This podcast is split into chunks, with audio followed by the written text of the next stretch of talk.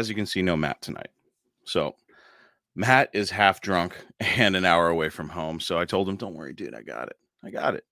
And uh, I knew that uh, you know when Matt's gone, I have to bring out the big guns and the craziest shit I can find. And I've heard this theory before. it's it's wild and it's crazy and that's why I love this show because we can talk about the craziest shit and not be judged for it. So, um I'm not saying I subscribe to this particular theory. And again, for those of you just joining us, Matt is not here tonight. He's half drunk and an hour away from home. So it's just me tonight. Sorry to disappoint you. um, we've got uh, a theory here, and it's based on a video from uh, the Y Files. And you guys know that we love the Y Files here on Talking Paranormal. And this one is the moon's dark secret aliens harvesting human souls for food. Now, it's ridiculous. It's absolutely ridiculous. Um, we're going to run with it and we're going to see just how crazy this theory is. From what I understand, the aliens are harvesting souls somehow with the moon to use for their consumption. uh, this show sometimes I tell you. Um, okay, so let's uh, get the video up here. Here we go. this is gonna be wild, folks. I don't even know what to expect. It's 41 minutes long, so uh, we'll keep it short and sweet tonight. And uh, let's let's see what they they're talking about. The moon and aliens harvesting human souls for food. This is gonna be insane. Let's go. Your world is an illusion. Your choices are irrelevant. Your friends, your family, and everyone around you are just manifestations of your mind. You're a trapped animal in a cage, a virtual reality created more than 250,000 years ago for a single purpose to use you as food. Your emotions are food for those who created the cage. Feelings of happiness and joy are digestible, but those emotions are nowhere near as nourishing as sadness, malice, and especially anger. Pain on a small scale is good, but pain due to war, famine, and pandemics, well, that's even better. You're born, you grow, and you spend the first third of your life learning how to live in a society that barely knows you exist. Maybe get married, have kids, maybe even grandkids. Then you die, and the pain ends. But death is just the beginning, because now you get to do it all over again. Here we go.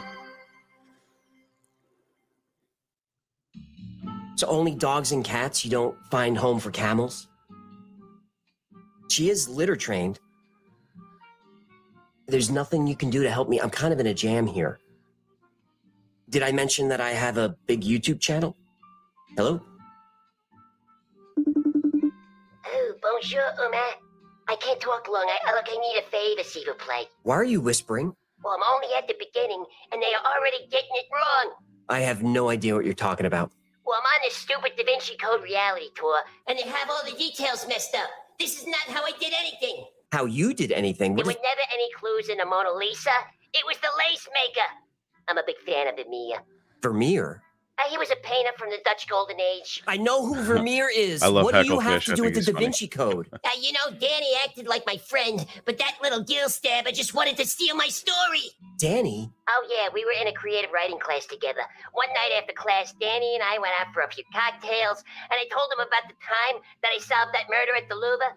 The Louvre? It's a museum in Paris. I know what the Louvre is. What are you talking about? Well, I had a few too many that night, and I told Danny how I was going to write a book about the murder and how I found all these clues about the Holy Grail and the Knights Templar. Uh, I told him everything, which was a big mistake. Uh, that nerd can really hold his liquor. Danny. You mean Dan Brown? Hello, is this a bad connection? Try to keep up, will ya?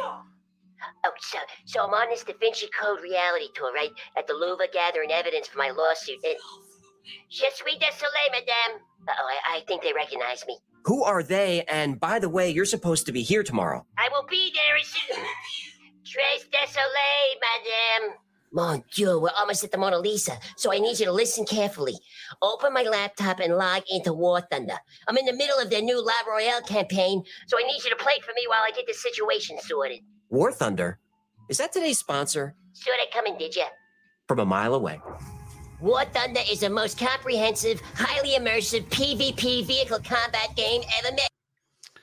Um, boy, I sure hope they get to this moon shit quick. um, I don't know what the premise of this is. I don't know if the moon isn't actually like an actual celestial body. I guess that's the best term I can come up with right now off the top of my head. Um, are they talking about the moon being an alien spaceship or something? I'm trying to. I've heard some crazy stuff about this, so I'm interested to see what direction they go. Um, I've always been under the assumption that the wide, the like widespread theory was that the aliens actually created us, human beings. So, okay, here are we back? All right, I think we're back. PCU. Nope, not yet. Um, I always thought that the that we were the product of a, a, genet, a genetic experiment um, with aliens. So we'll see. Heckle Matt, that's funny. uh, I always thought that we were a genetic experiment. Pontiff. the Pope. I know who the pontiff is. Anyway, Vatican City isn't in the Da Vinci Code. You're thinking of angels and demons. He stole that from me too. Security, security. Oh, milk.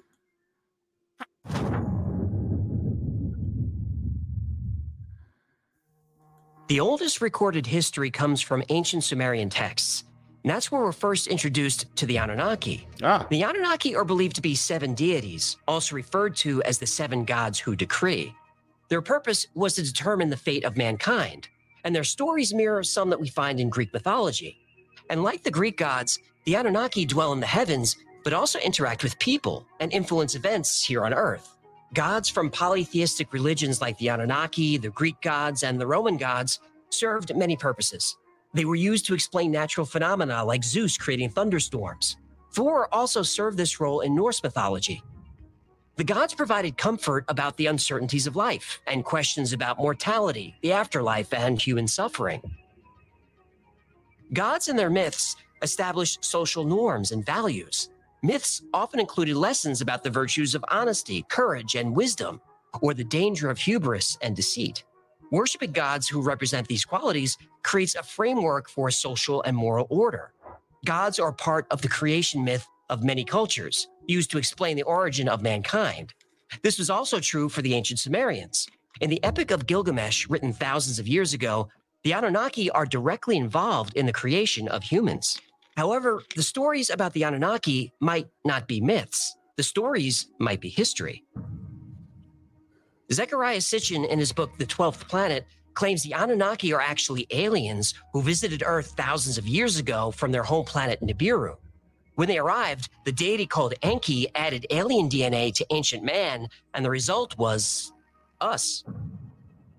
The intention was to create a slave species to mine gold for the Anunnaki. slaves. The gold was refined and used in terraforming their home planet, which was suffering from a poisoned atmosphere. Now, this may sound like a far fetched story to some, Well, not to me. but this creation story shows up in other cultures as well. There's an ancient Zulu legend about two brothers named Wawani and Mpanku, who were from an alien race with scaly skin.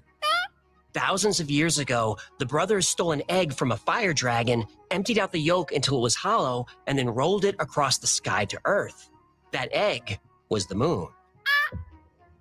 Many ancient texts describe a time when the moon didn't exist, or at least it didn't exist here.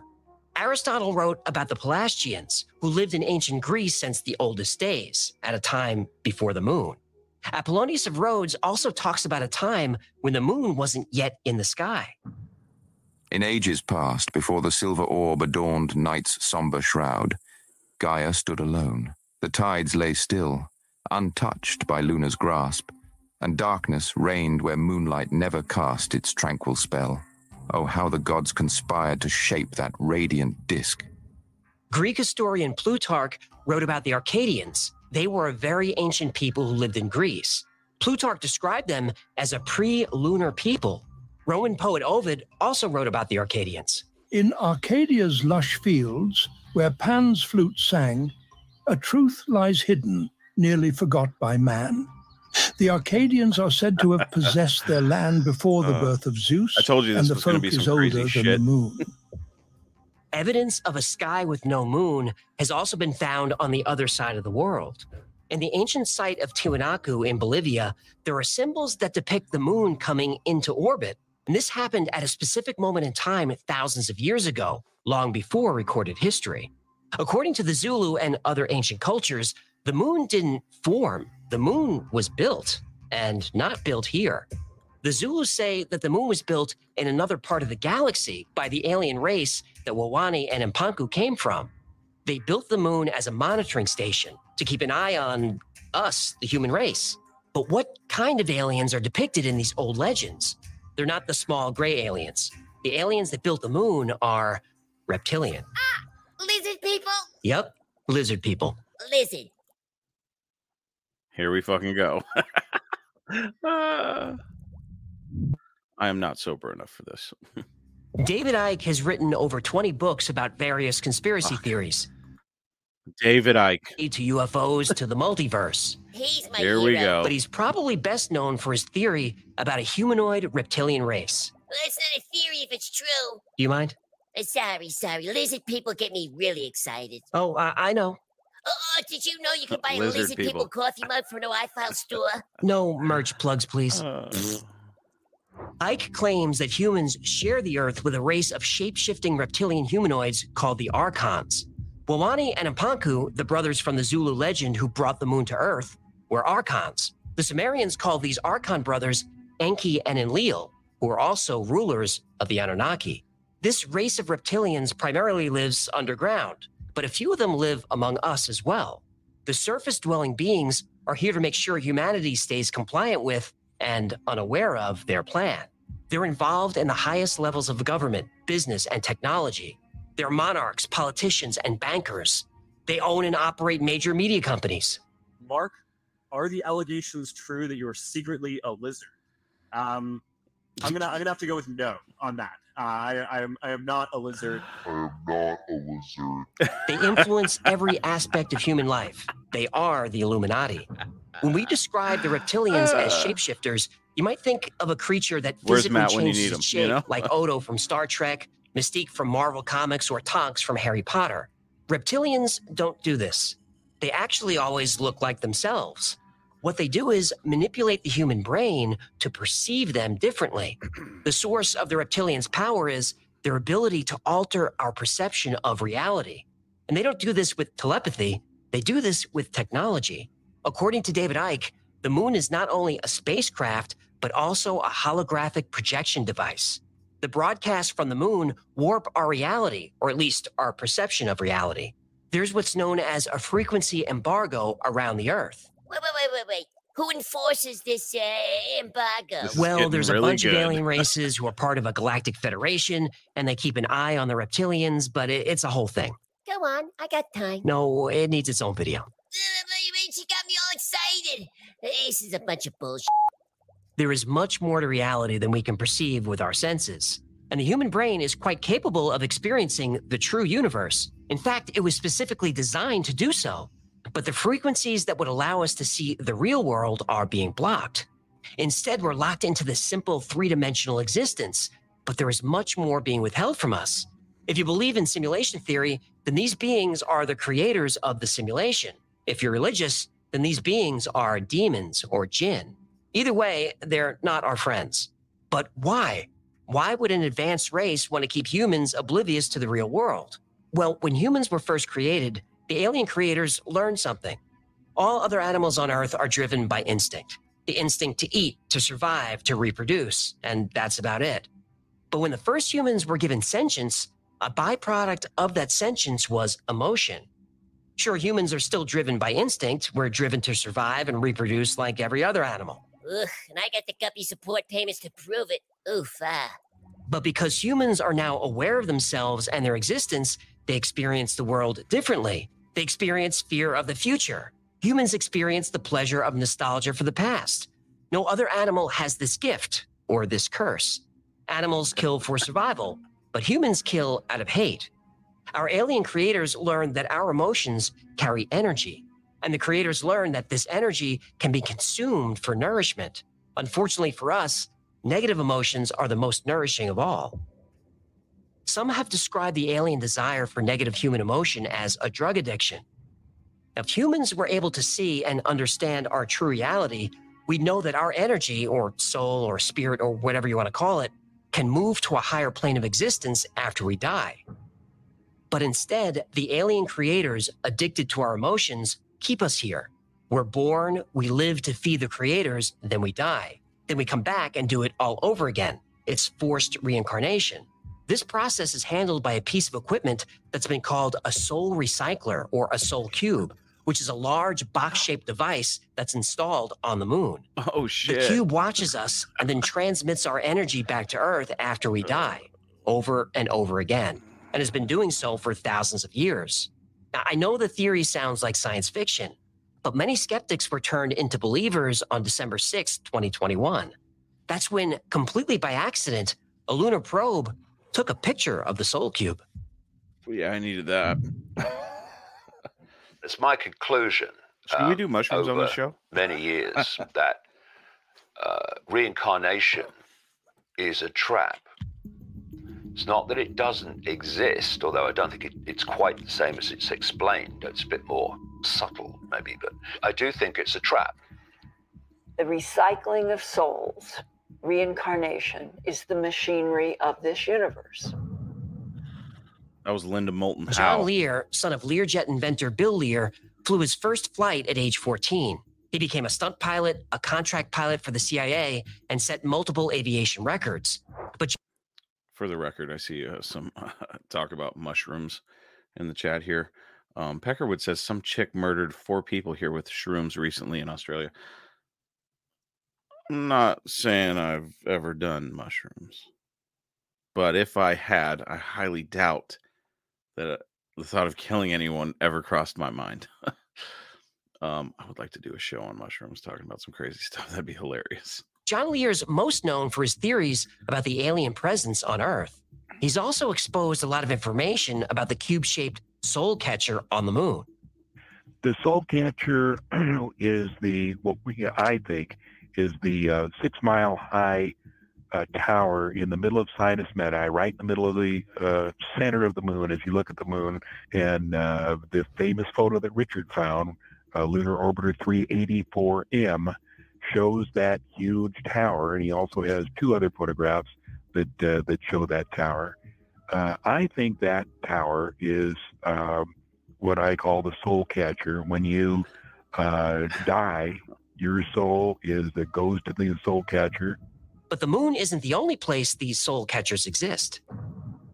There are several uh, soul uh, transmission stations, both on Earth and on the moon. And depending on where you're going in your next lifetime, uh, is which transmission station uh, takes over. When you couple John Lear's belief in the soul catcher with David Icke's theory that we're stuck in an endless loop of reincarnation, an unsettling reality emerges that our only purpose is to serve as food for our alien jailers. and what's even more upsetting is that negative emotions are really what they crave.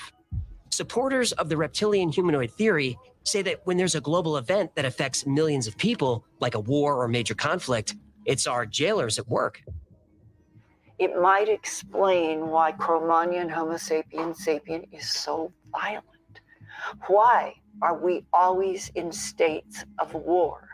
Why are we Money. competing and always challenged by murder and violence? I really don't like the idea that we're not in control of our lives. And I really hate the idea that we're not in control of our death. So my mind just rejects the idea altogether. But then I found this. Oh shit! Here we go. What the sh- is that? That is the soul cube on the moon. Leaping lizards! See what I did there? This photo was taken December 6, 2021, by the Chinese made lunar rover Yutu 2 while exploring the far side of the moon. Oh shit. A cube shaped object is clearly seen 80 meters from the Von Karman crater.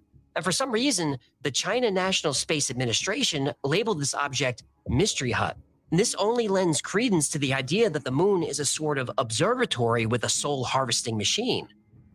There's Oh, even more evidence legit. that Earth is actually what some call a Whoa. prison planet. In his book, Humans Are Not From Earth, Dr. Ellis Silver contends that humans are actually from another planet. They were brought here thousands of years ago and mated with Neanderthals. The hybrid species is us. My thesis proposes that mankind did not evolve from native Earth organisms, but evolved elsewhere and was transported to Earth between 60,000 and 200,000 years ago.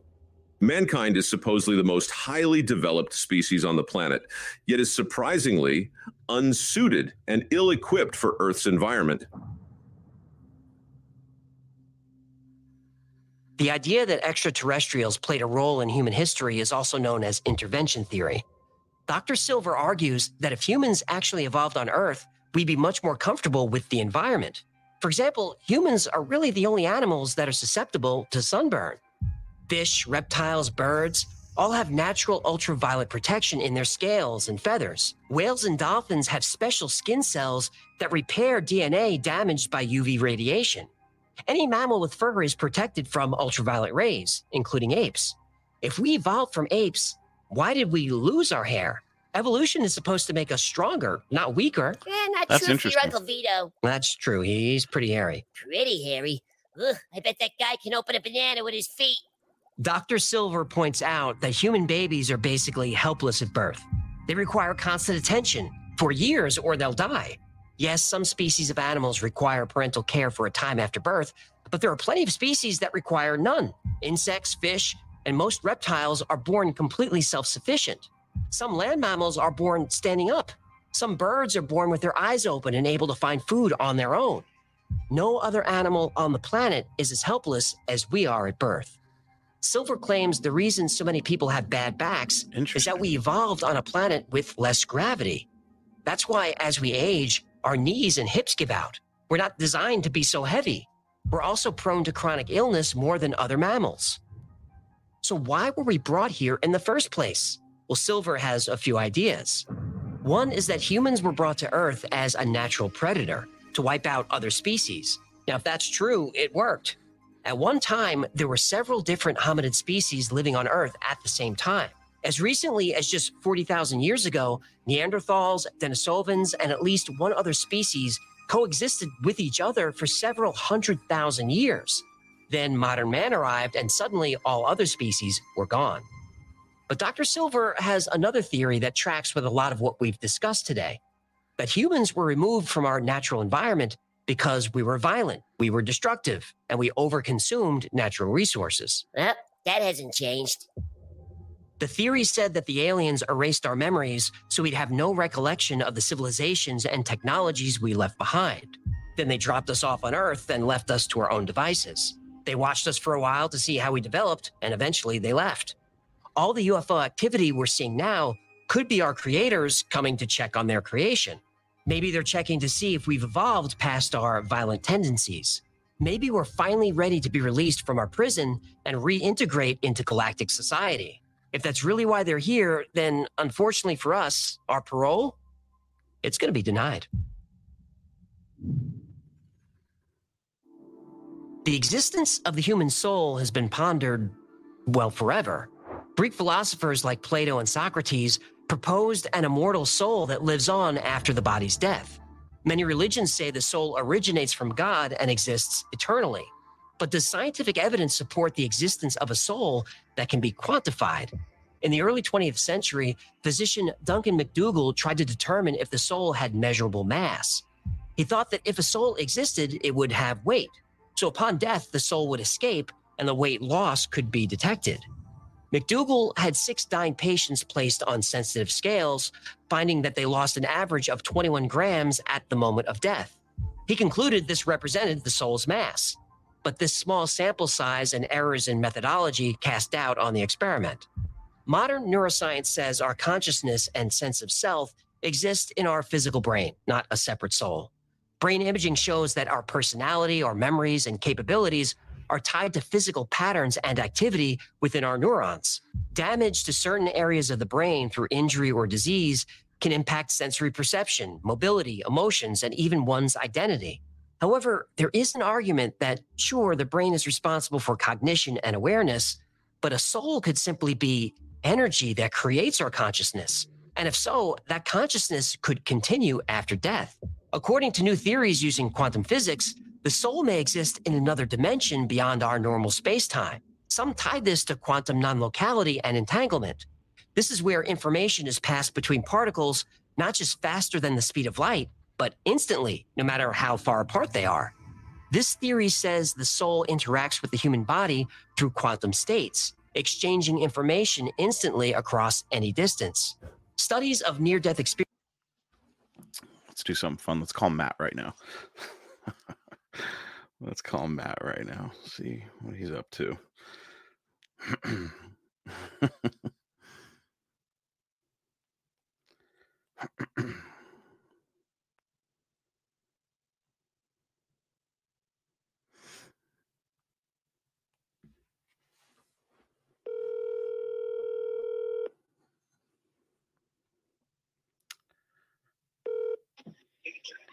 Hello? Matt, Yeah. you're live on Talking Paranormal. Hey. Uh, everybody was requesting that we hear from you. Oh, well, how we doing? We're doing pretty good. Hey, uh, you didn't know what tonight's topic was about, did you? Uh, no, I sure didn't. What we got? Let me just ask you what you think about this. Uh, we're watching a Y Files video called uh, "The Moon's Dark Secret: Alien Harvesting Humans' Soul, or uh, Human Souls for Food." So they think that the moon is used to harvest souls, and that they feed off of our negative energy and stuff, and our souls. Hmm. Okay. Okay. Okay. Um, I feel like that one's reaching, okay. like just a little bit, just a little bit. But I mean, but I mean, much like many situations, we need to just get to the just tip and really feel our way around the situation. uh, where are you at right now? Um, about five Jack and Cokes.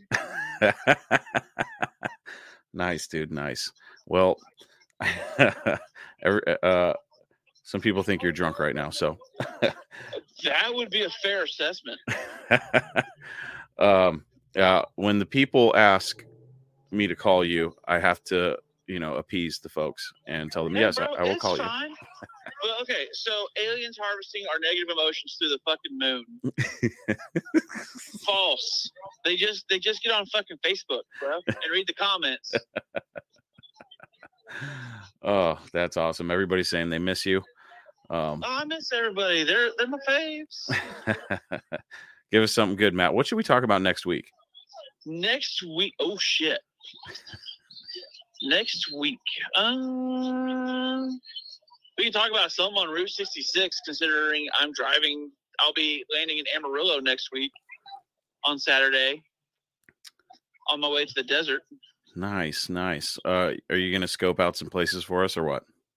I will I will do my best while I have my small child and the rest of my family in tow. Yeah, def- definitely don't stop in any haunted places with them. Bubba's Bubba's first haunted house. YOLO! All right, Matt, I'm going to let you go. I'll let you get back to having fun. Um, if, I'm sure I'll talk to you before your trip, but uh, safe Oh, travels, absolutely. my friend. Everybody, it's a thousand percent maybe. Don't fuck around. And dicks and portals are a must. Thanks, Matt. We'll talk to you later, buddy. See y'all. There you have it, folks. I'll give you a little treat tonight. Let's get back to the video. I, am sorry, I know that's a little random, but I thought it would be fun to, to call Matt, and uh, he did not disappoint. That's awesome. experiences provide intriguing reports of the soul leaving the body and passing through a tunnel and encountering angelic beings or dead relatives. Yet neuroscience says many elements of NDEs are generated by physical brain activity under stress. Out of body and near death episodes have been induced in controlled settings by stimulating specific parts of the brain. Conclusive scientific evidence of the human soul has yet to be discovered. But maybe the soul isn't meant to be detected with a scale or a microscope or a computer. And just because we can't see it doesn't mean it's not there. Religions around the world say the soul is eternal. In- Matt's calling me back. Hey, buddy, what's up? Put me back on the show. You're on the show right now. Motherfucker. Okay, hey, hey. I got listen, listen. Okay. I got a Bigfoot sighting witness right here sitting next to me. You're shitting me. I'm gonna hand him the phone right now. All right. Here we go. Okay. Hello. Hey, how's it going? So you've seen Bigfoot. Yes, I have. All right, let's hear the story. So, uh, September 25th of last year, Okay. I uh, was hiking the old Buffalo River Trail, which uh, runs up on the Buffalo River here in Arkansas. Okay. Or not, I'm not in Arkansas right now, but anyways, uh, but uh, went hiking. I got about a mile into this trail, and uh, I've been taking pictures, had my digital camera and everything running, and walked up.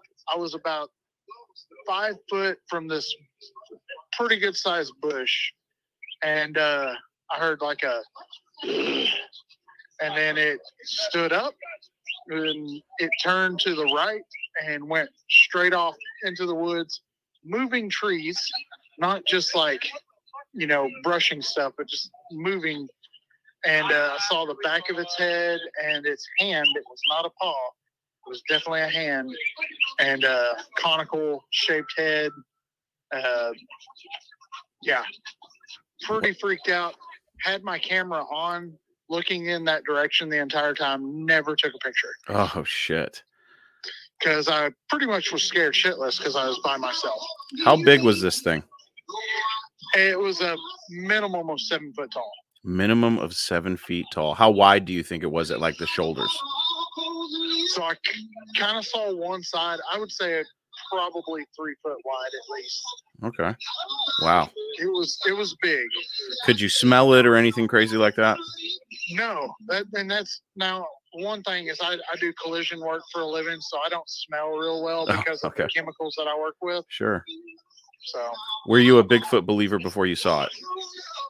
yes, I I I didn't know if I really wanted to see one or not. I definitely don't want to see one again, uh, unless I'm like in a vehicle or like being by yourself. Uh, no, nothing. Like I didn't have firearm, anything. Like I just was hiking with a backpack and a camera.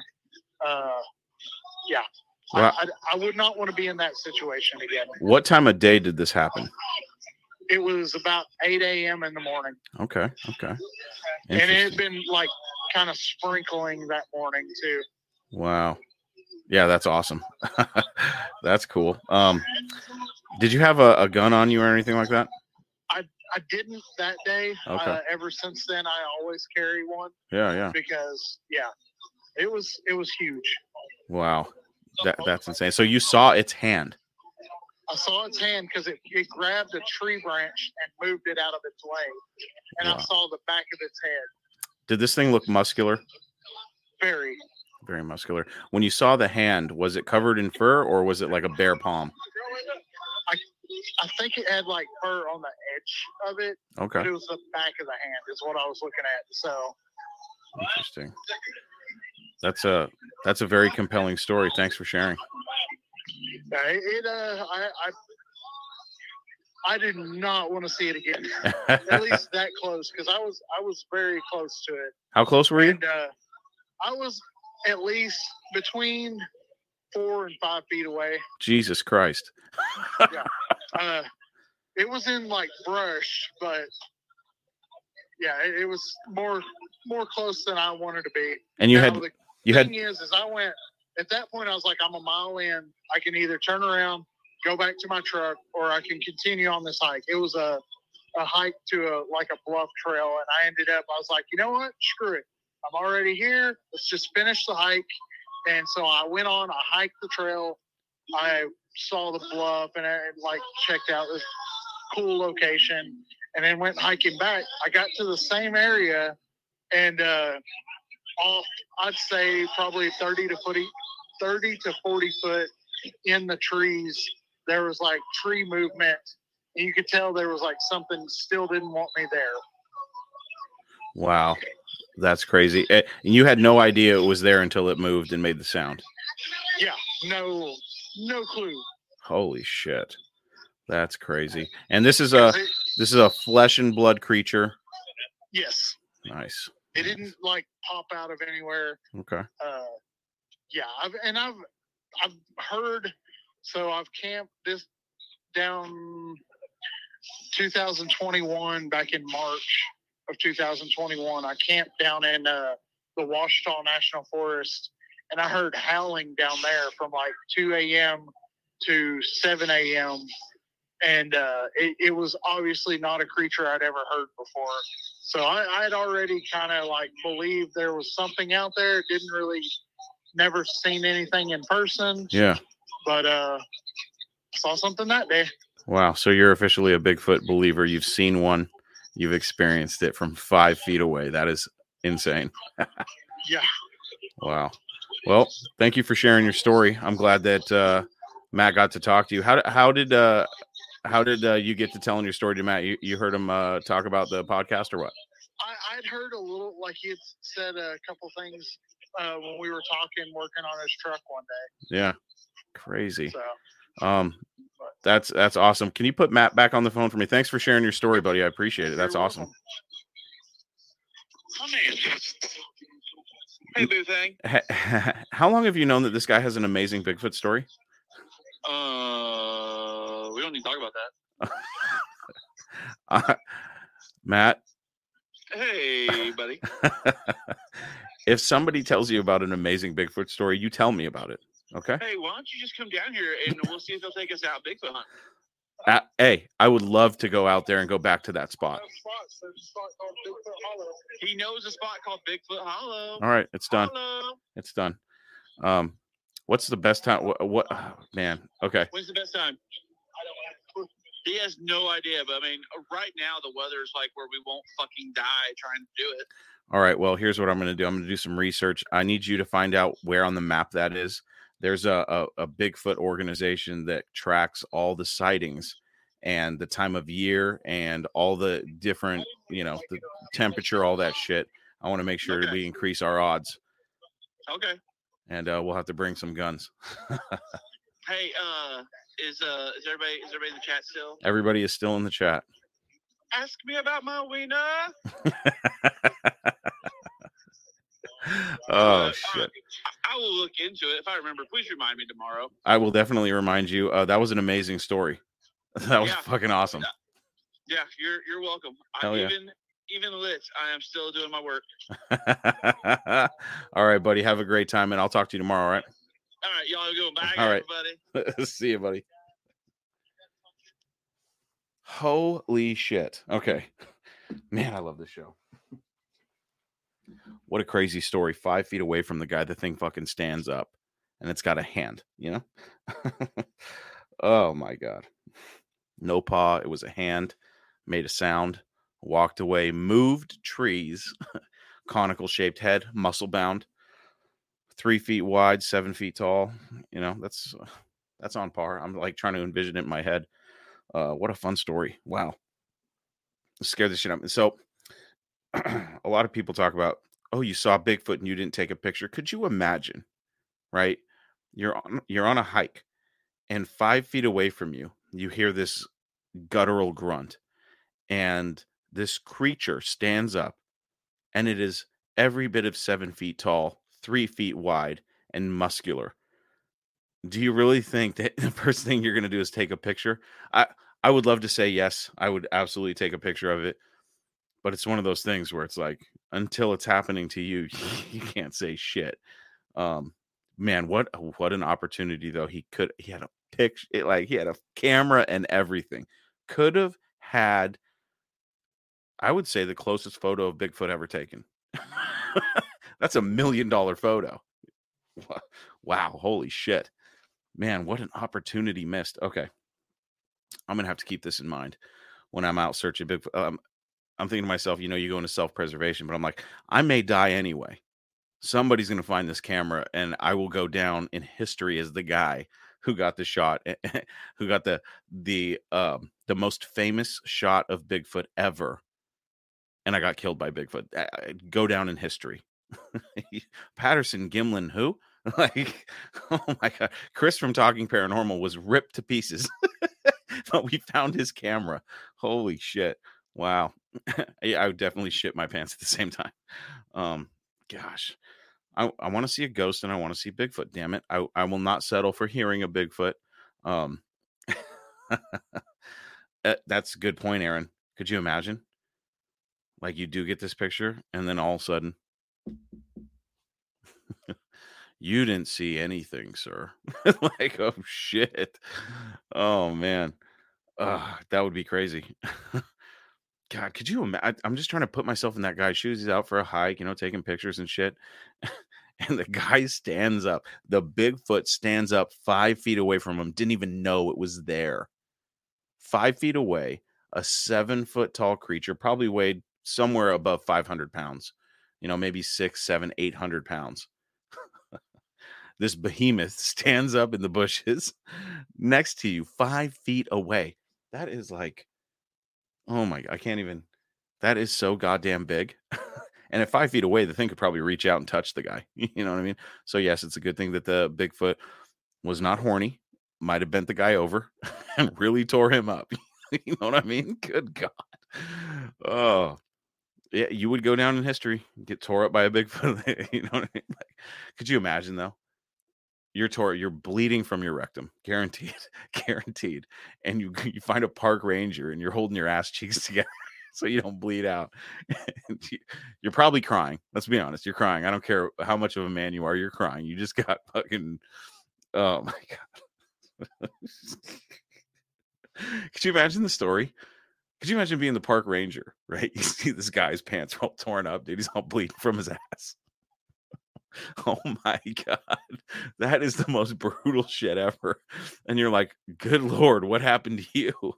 And at first, you're the park ranger, you're thinking, oh fuck, a lion attack or some shit. You know, he got attacked by a mountain lion. And the guy's like, Bigfoot raped me. Good God. Oh God.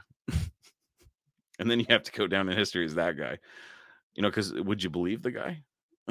you know? Good God. Insane. All right, let's get back to this video. In Judaism, Christianity, and Islam, the soul originates from God and can achieve eternal life through faith and virtuous living. Hinduism and Sikhism believe the soul is immortal and reincarnated based on karma. Buddhism is a little different, though. The Wheel of Life provides a symbolic map of samsara in Buddhism. Buddha- How much do you resist? or do you just go, yeah, this is it? Jesus Christ.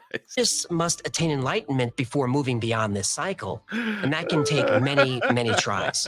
And that's starting to sound a lot like the soul recycler. And here's something interesting. Oh, In the image of the Wheel of Life, which is found on the walls of Uh. monasteries and schools all over the world, Buddha, Buddha's pointing at the moon.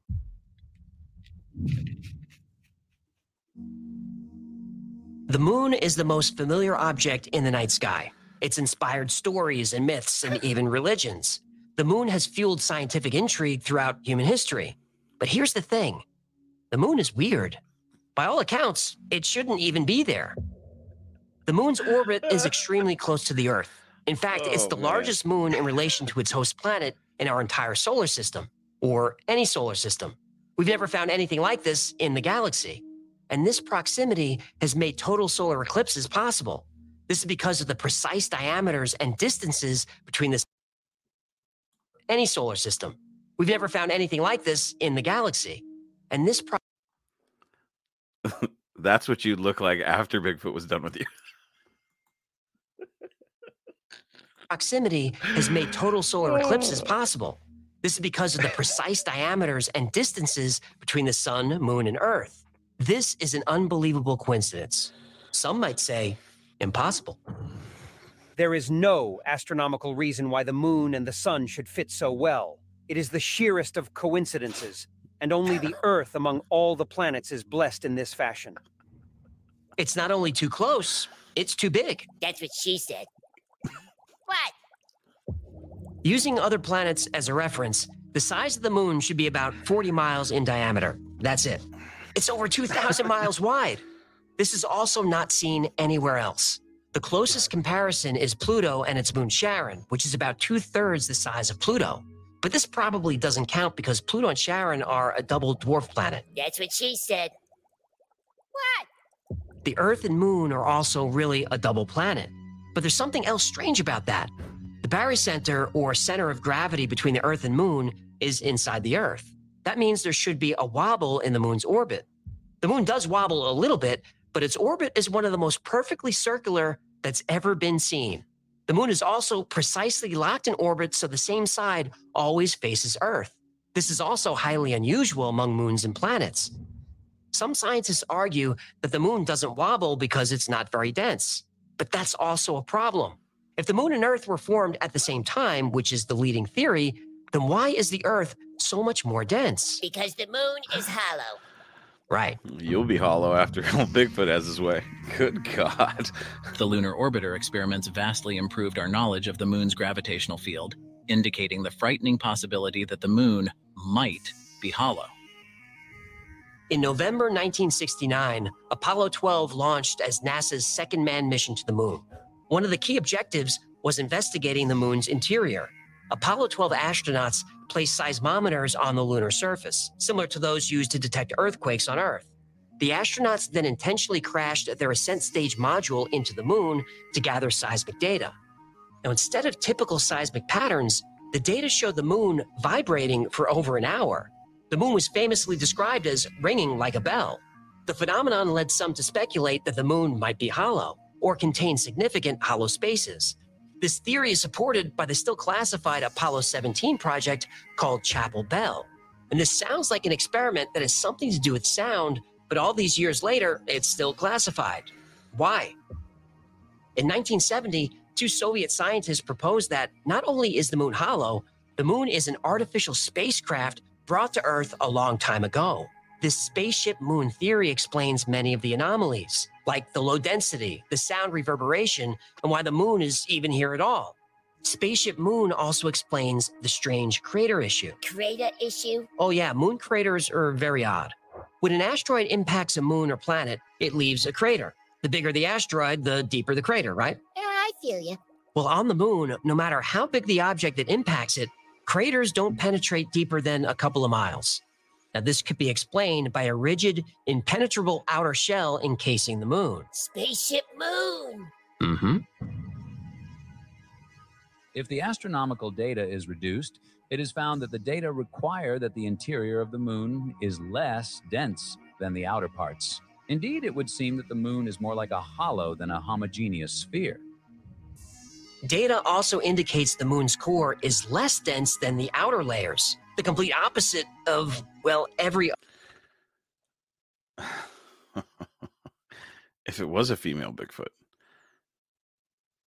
I mean, you might try to reason with it, like, hey, I know you're used to, you know, seven footers, but I'm just a human, you know? oh, God. Oh, this show is just ridiculous. other celestial object ever discovered. This could be evidence that the moon has vast hollow inner cavities.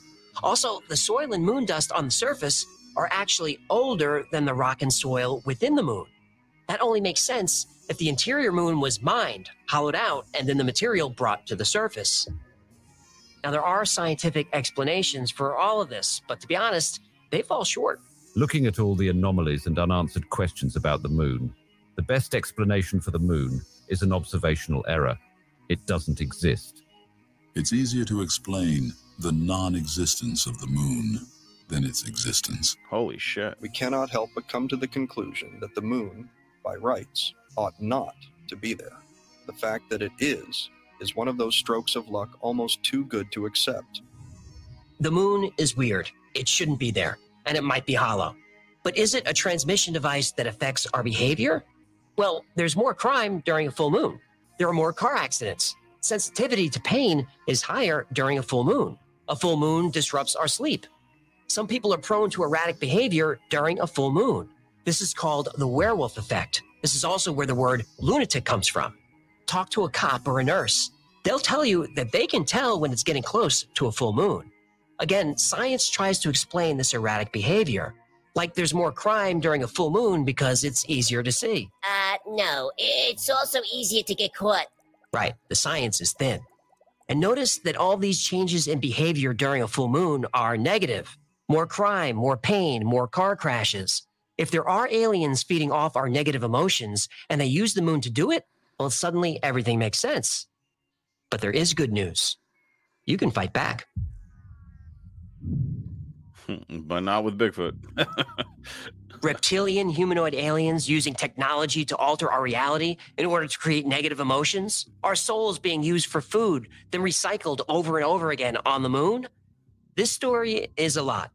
And how much of it is true? Well, a lot of it depends on your perspective and what you choose to believe. But let's take it one piece at a time. The Anunnaki are documented in Sumerian texts, but there's plenty of documentation of Zeus and Apollo and Athena and the rest of the Greek gods. I'm so glad I called Matt. Same with Roman gods, Norse gods, all gods really. But are any of those gods real? Well, you decide. But Zecharia Sitchin's interpretations of Sumerian texts have been largely discredited and disregarded. Eh, He's been criticized for inaccurate translations of the Sumerian tablets. eh. Skeptics say he manipulated the translations in order to support his theory. Yeah, but uh, his story is true. Maybe. But the story about gods coming from the sky, creating man or helping man, that story is almost universal. The Anunnaki are also connected to the Great Flood, which is a story found in every culture on Earth. Supporters of the Anunnaki theory claim that human genetics have traces of alien DNA. The truth is, human DNA is pretty boring. Our DNA is close to everything on Earth. Chimps share almost 99% of their DNA with humans. Dogs and cows share around 80%. Birds and humans share 65% of their DNA. Humans even share over 50% of their DNA with bananas. You're related to a banana? Yep. Uh, maybe that's why you got appeal.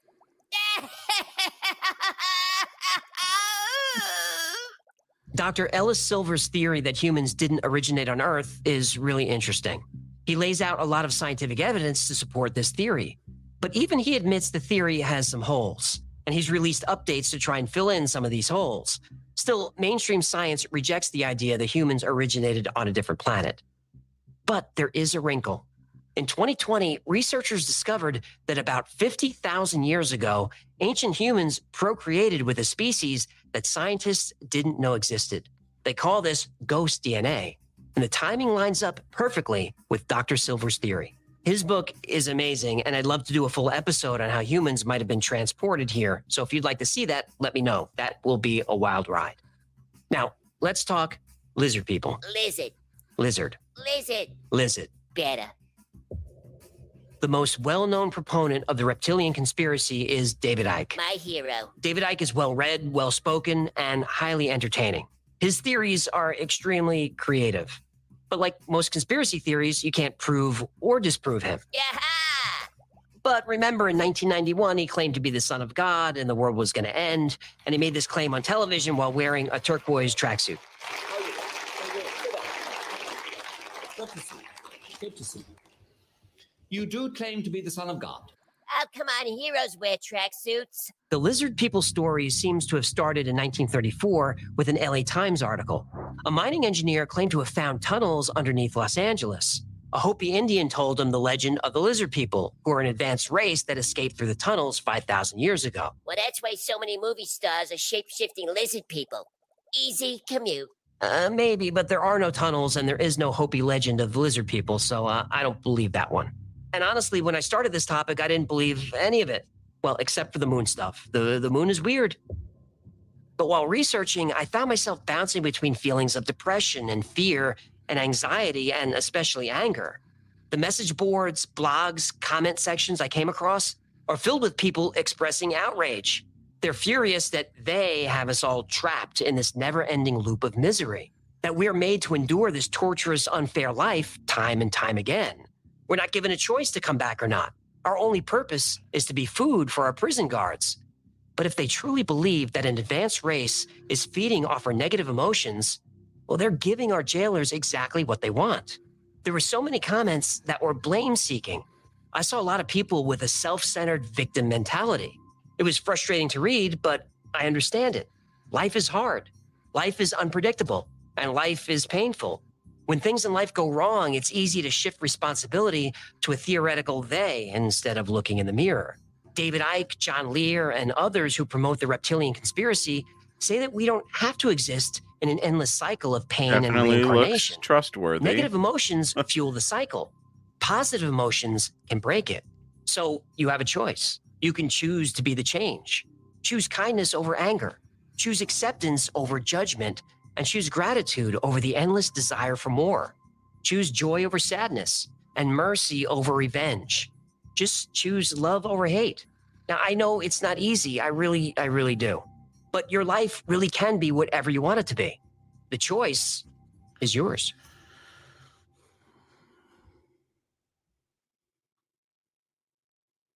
Register on PC. All right, folks. Oh, good old Y files, you know? Man, um, gosh, I don't even. I mean, what do you say to that? Lizard people, um, the moon being hollow, used as a soul catching device. oh, God, talking paranormal, you know. but um, here's my take on it. I don't know what the fuck the moon is. like, uh, I've never been there. Probably never gonna go there. All I know is it's this thing that we see in the sky at night, sometimes during the day. Um, what was interesting is that you know China was on the far side of the moon and they saw this thing, this cube or whatever, and they acknowledged it. So that's real. Um, it looked like a square object with equal sides. Um, can that be a natural thing? No. Could it be something from Earth? Sure, I guess. It would had to have been sent there, but it was on the far side of the moon. Um the tower on the moon, I just don't know. I really don't know. Um makes me kind of wonder uh if we did go to the moon, if we were told never to return. Um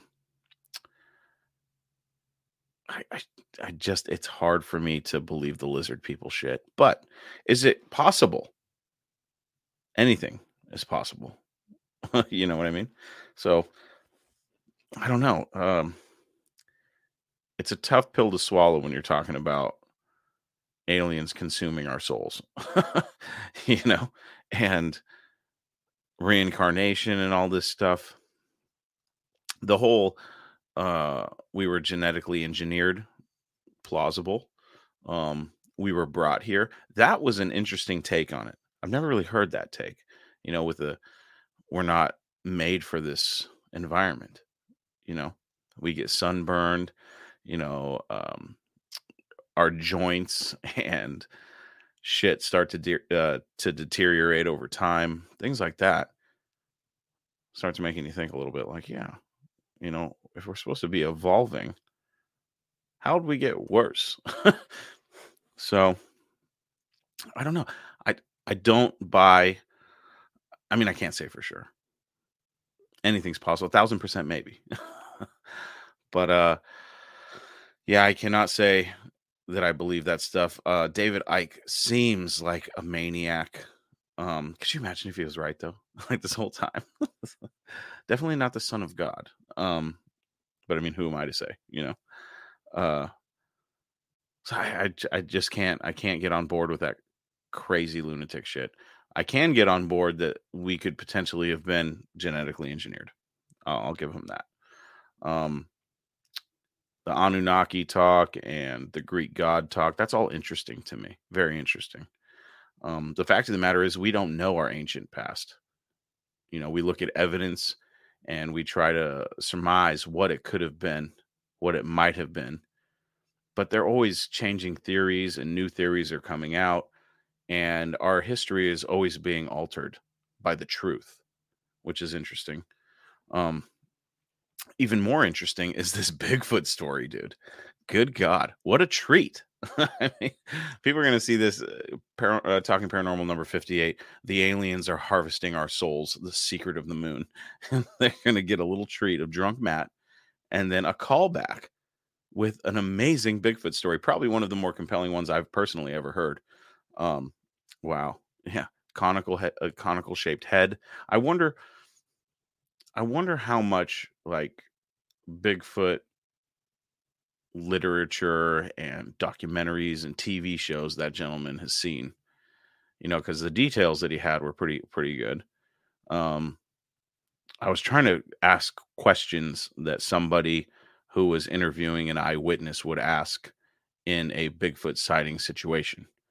Um, I hope there wasn't anything that I missed.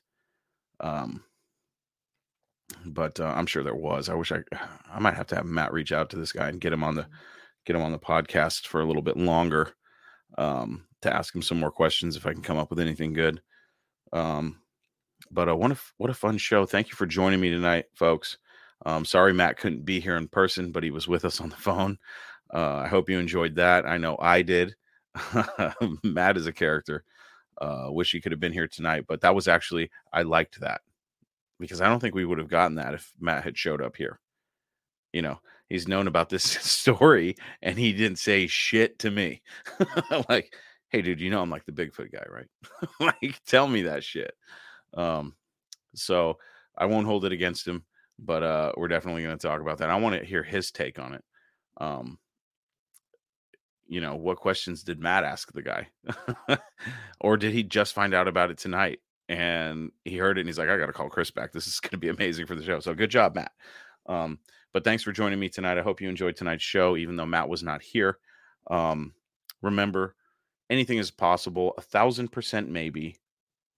Do not, I repeat, do not stick your dick in a portal. With that, folks, thank you very much for joining me on another episode of Talking Paranormal. We'll be back next week. Who knows what we're going to talk about? I'm not quite sure. We'll, we'll, we'll see what Matt comes up with. Um, but it was fun as usual. Uh, lots of laughs, and uh, I kind of want to do mushrooms on the show. That'd be fun. Until next time, folks. We'll see you later.